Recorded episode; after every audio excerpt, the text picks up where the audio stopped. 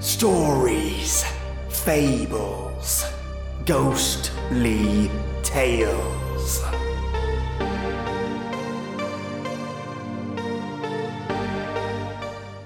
Are you a fan of Edgar Allan Poe? Well, a couple of listeners have voted with their words and sent me emails requesting some Edgar Allan Poe poems. Oh, yes, and these poems are just brilliant. Now, some of these poems may sound like I'm repeating lines. I assure you, though, they're not repeats. It's just how Edgar writes his poems and his style of poetry. I had a couple of emails voting for creepypastas, so I'll be shortlisting those, and some episode suggestions of Japanese horror stories. Again, shortlisting those. Nothing quite like a good yokai story, right? A big thank you to those that sent through their thoughts and suggestions, greatly appreciated. And now I have six poems for you and your lovely ears. The poems are as follows The Bells, Ulalume, To Helen, Annabel Lee, A Valentine, and For Annie. I tried to pick some poems I think you may not have heard to keep things unique. I hope you enjoy them. Let's jump right in. The Bells. Hear the sledges with the bells, silver bells. What a world of merriment their melody foretells.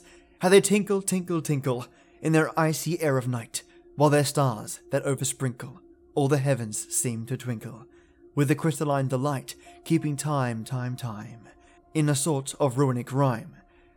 To the tintinnabulations that so musically wells, from the bells, bells, bells, bells, bells, bells, bells, from the jingling and the tinkling of bells. Hear the mellow wedding bells, golden bells. What a world of happiness their harmony foretells. Through the balmy air of night, how they ring out their delight. From their molten golden notes, and all in tune, what a liquid ditty floats. To the turtle dove that listens while she gloats on the moon. Oh, from the sounding cells, what a gush of euphony voluminously wells. How it swells, how it dwells, on the future, how it tells of the rapture that impels to the swinging and the ringing of the bells, bells, bells, of the bells, bells, bells, bells, bells, to the rhyming and the chiming of the bells. Hear the loud alarum bells, brazen bells, what a tale of terror now the turbulence tells. In the startled ear of night, how they scream out their affright. Too much horrified to speak, they can only shriek, shriek, out of tune in a clamorous appealing to the mercy of the fire, in a mad expostulation with the deaf and frantic fire, leaping higher, higher, higher, with a desperate desire, and a resolute endeavor, now, now to sit or never, by the side of the pale faced moon. Oh, the bells, bells, bells, what a tale their terror tells of despair. How they clang and clash and roar, what a horror they outpour on the bosom of the palpitating air yet the ear it fully knows, by the twanging and the clanging, how the danger ebbs and flows, yet the ear distinctly tells in the jangling and the wrangling, how the danger sinks and swells, by the sinking or the swelling in the anger of the bells, of the bells, bells, bells, in the clamour and the clangour of the bells. Hear the tolling of the bells, iron bells. What a world of solemn thought their monody compels, in the silence of the night, how we shiver with affright at the melancholy menace of their tone. For every sound that floats from the rust within their throats is a groan. And the people, ah, the people, they that dwell up in the steeple all alone, and who toiling, toiling, toiling in the muffled monotone, feel a glory in so rolling on the human heart a stone. They are neither man nor woman, they are neither brute nor human, they are ghouls. And their king is to who tolls, and he rolls, rolls, rolls, rolls, and paean from the bells, and his merry bosom swells with the paean of the bells, and he dances and he yells, keeping time, time, time, in a sort of runic rhyme, to the paean of the bells, of the bells. Keeping time, time, time, in a sort of runic rhyme, to the throbbing of the bells, of the bells, bells, bells, to the sobbing of the bells, keeping time, time, time, as he kneels, kneels, kneels, in a happy runic rhyme, to the rolling of the bells, of the bells, bells, bells, to the tolling of the bells, of the bells, bells, bells, to the moaning and the groaning of the bells. Ulalume. The skies they were ashen and sober, the leaves they were crisp and sere, the leaves were withering and sere. It was night in the lonesome October of my most immemorial year. It was hard by the dim lake of Auber, in the misty mid rain of Weir. It was down by the dank tarn of Auber, in the ghoul haunted woodland of Weir. Here once, through an alley titanic, of cypress I roamed with my soul, of cypress with Psyche my soul. These were days when my heart was volcanic, as the scoriac rivers that roll, as the lavas that restlessly roll, their sulphurous currents down Yaanek, in the ultimate climes of the pole, that groan as they roll down Mount Yaanek, in the realms of the boreal pole. Our talk had been serious and sober, but our thoughts they were palisade and sere. Our memories were treacherous and sere, for we knew not the month was October, and we marked not the night of the year. Ah, night of all nights in the year! We noted not the dim lake of Auber, though once we had journeyed down here. Remembered not the dank tarn of Auber, nor the ghoul haunted woodland of Weir. And now, as the night was senescent, and the star dials pointed to morn, as the sun dials hinted of morn, at the end of our path a liquescent and nebulous lustre was born, out of which a miraculous crescent, a rose with a duplicate horn, Astarte's bediamonded crescent, distinct with its duplicate horn. And I said, She is warmer than Dian. She rolls through an ether of sighs. She revels in a region of sighs. She has seen that the tears are not dry on these cheeks where the worm never dies, and has come past the stars of the lion to point us the path to the skies, to the Lethean peace of the skies. Come up in despite of the lion to shine on us with her bright eyes. Come up through the layer of the lion with love in her luminous eyes.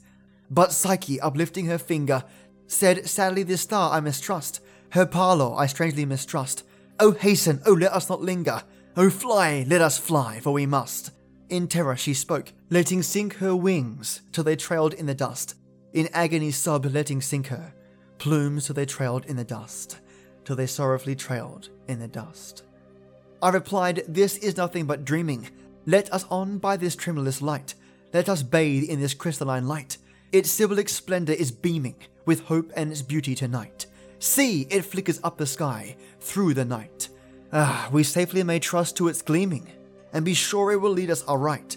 We safely may trust to a gleaming that cannot but guide us aright, since it's flickering up to heaven through the night.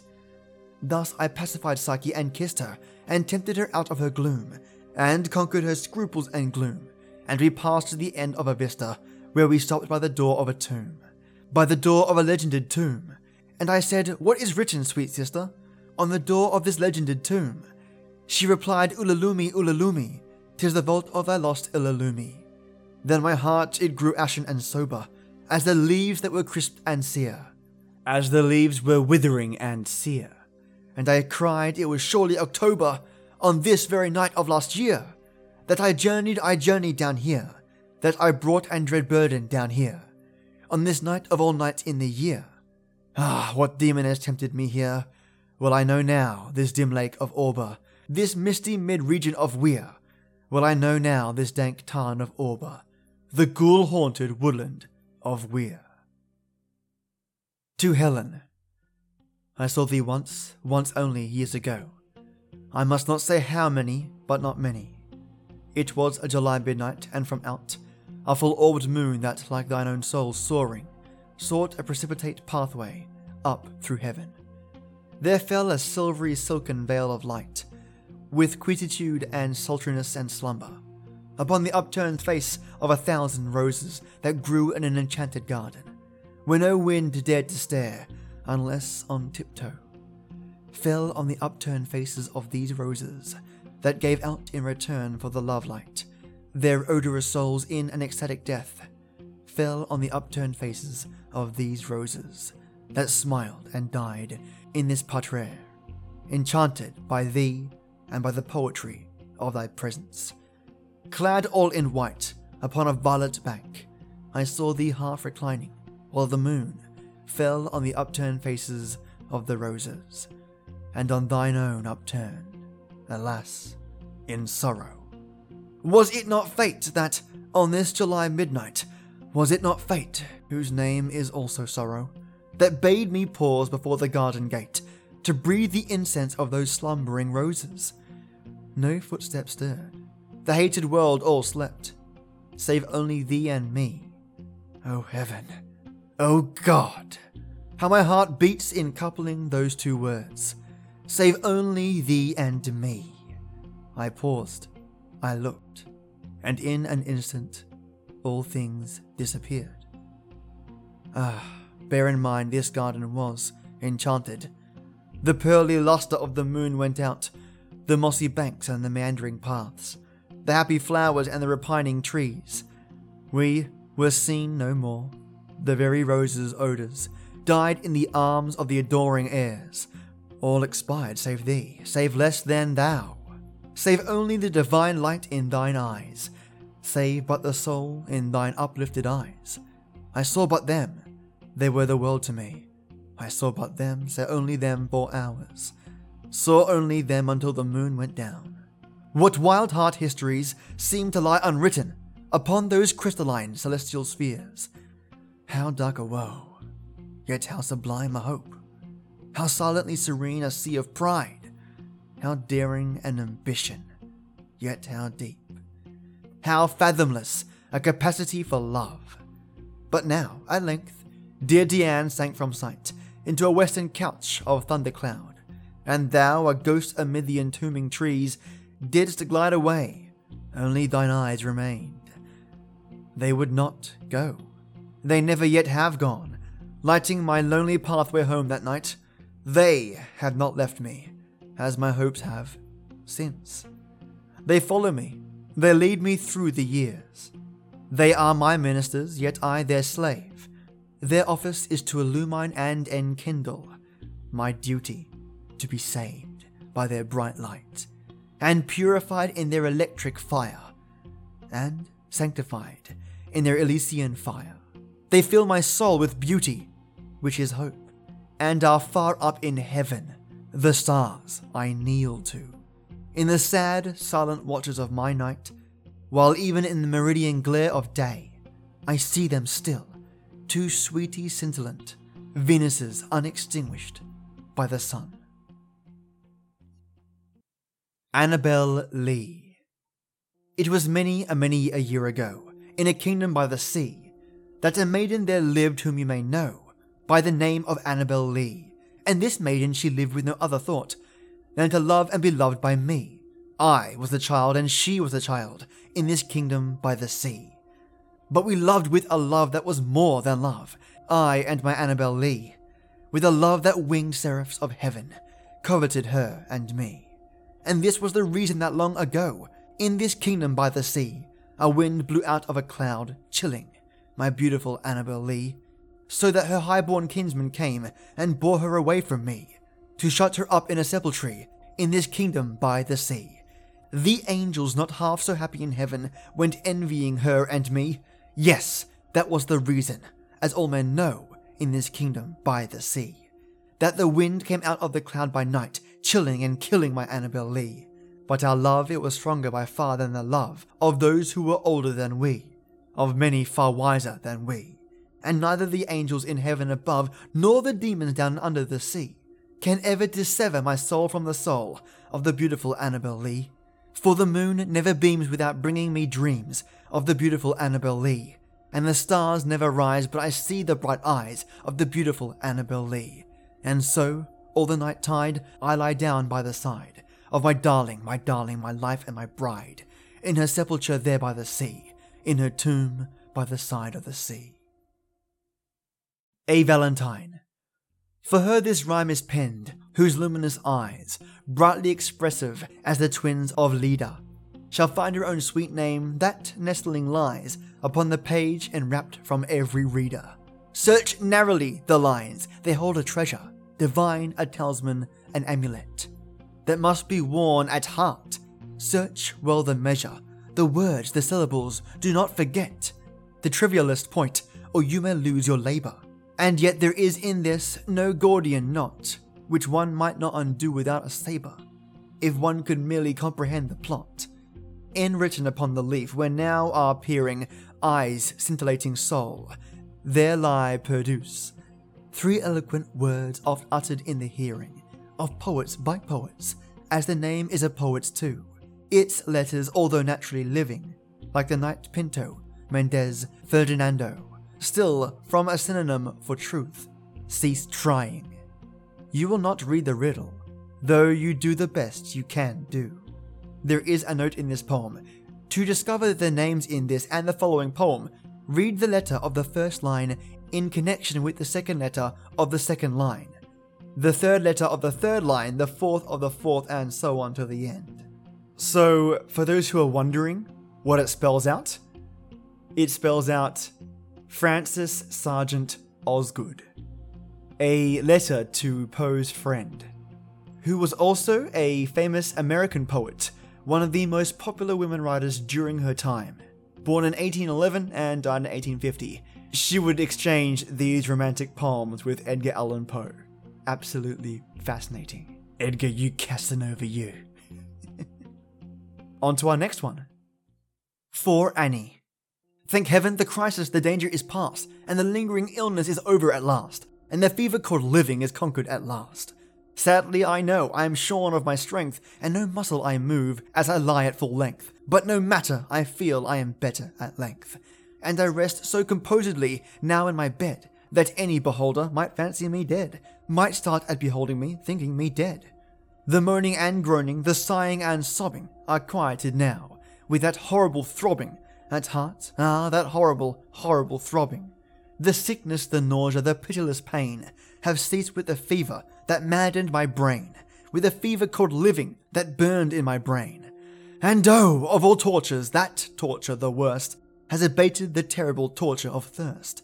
For the naphthaline river of passion accursed, I have drunk of a water that quenches all thirst, of a water that flows with a lullaby sound, from a spring but a very few feet underground, from a cavern not very far down underground.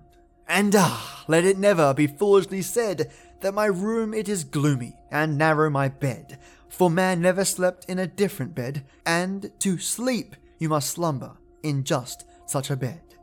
My tantalized spirit here blandly reposes, forgetting or never regretting its roses, its old agitations of myrtle and roses, for now, while so quietly lying it fancies a holier odour about of pansies, a rosemary odour commingled with pansies, with rue and the beautiful Puritan pansies.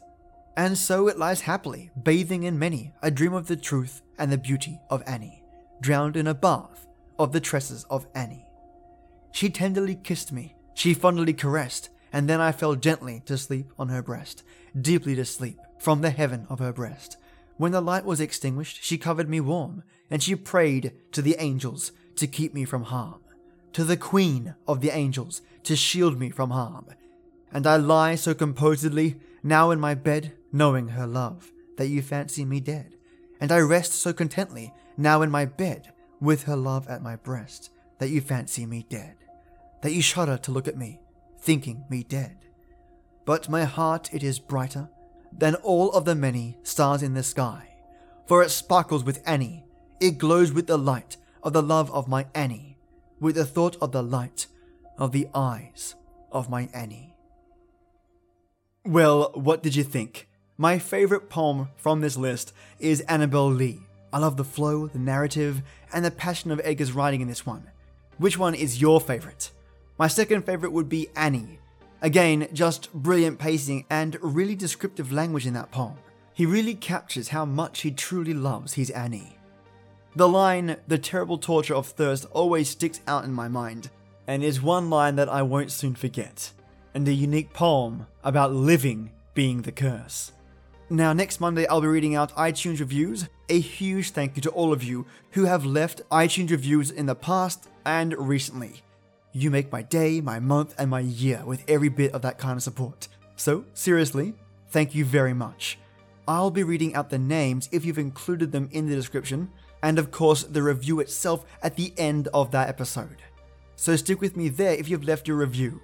And next week is listener stories, submissions from listeners like yourself that are just brimming with creativity. I've recently had a big influx of stories, so I can't wait to jump right in. I hope you have a lovely weekend. Stay safe, stay creepy, and as always, till next time.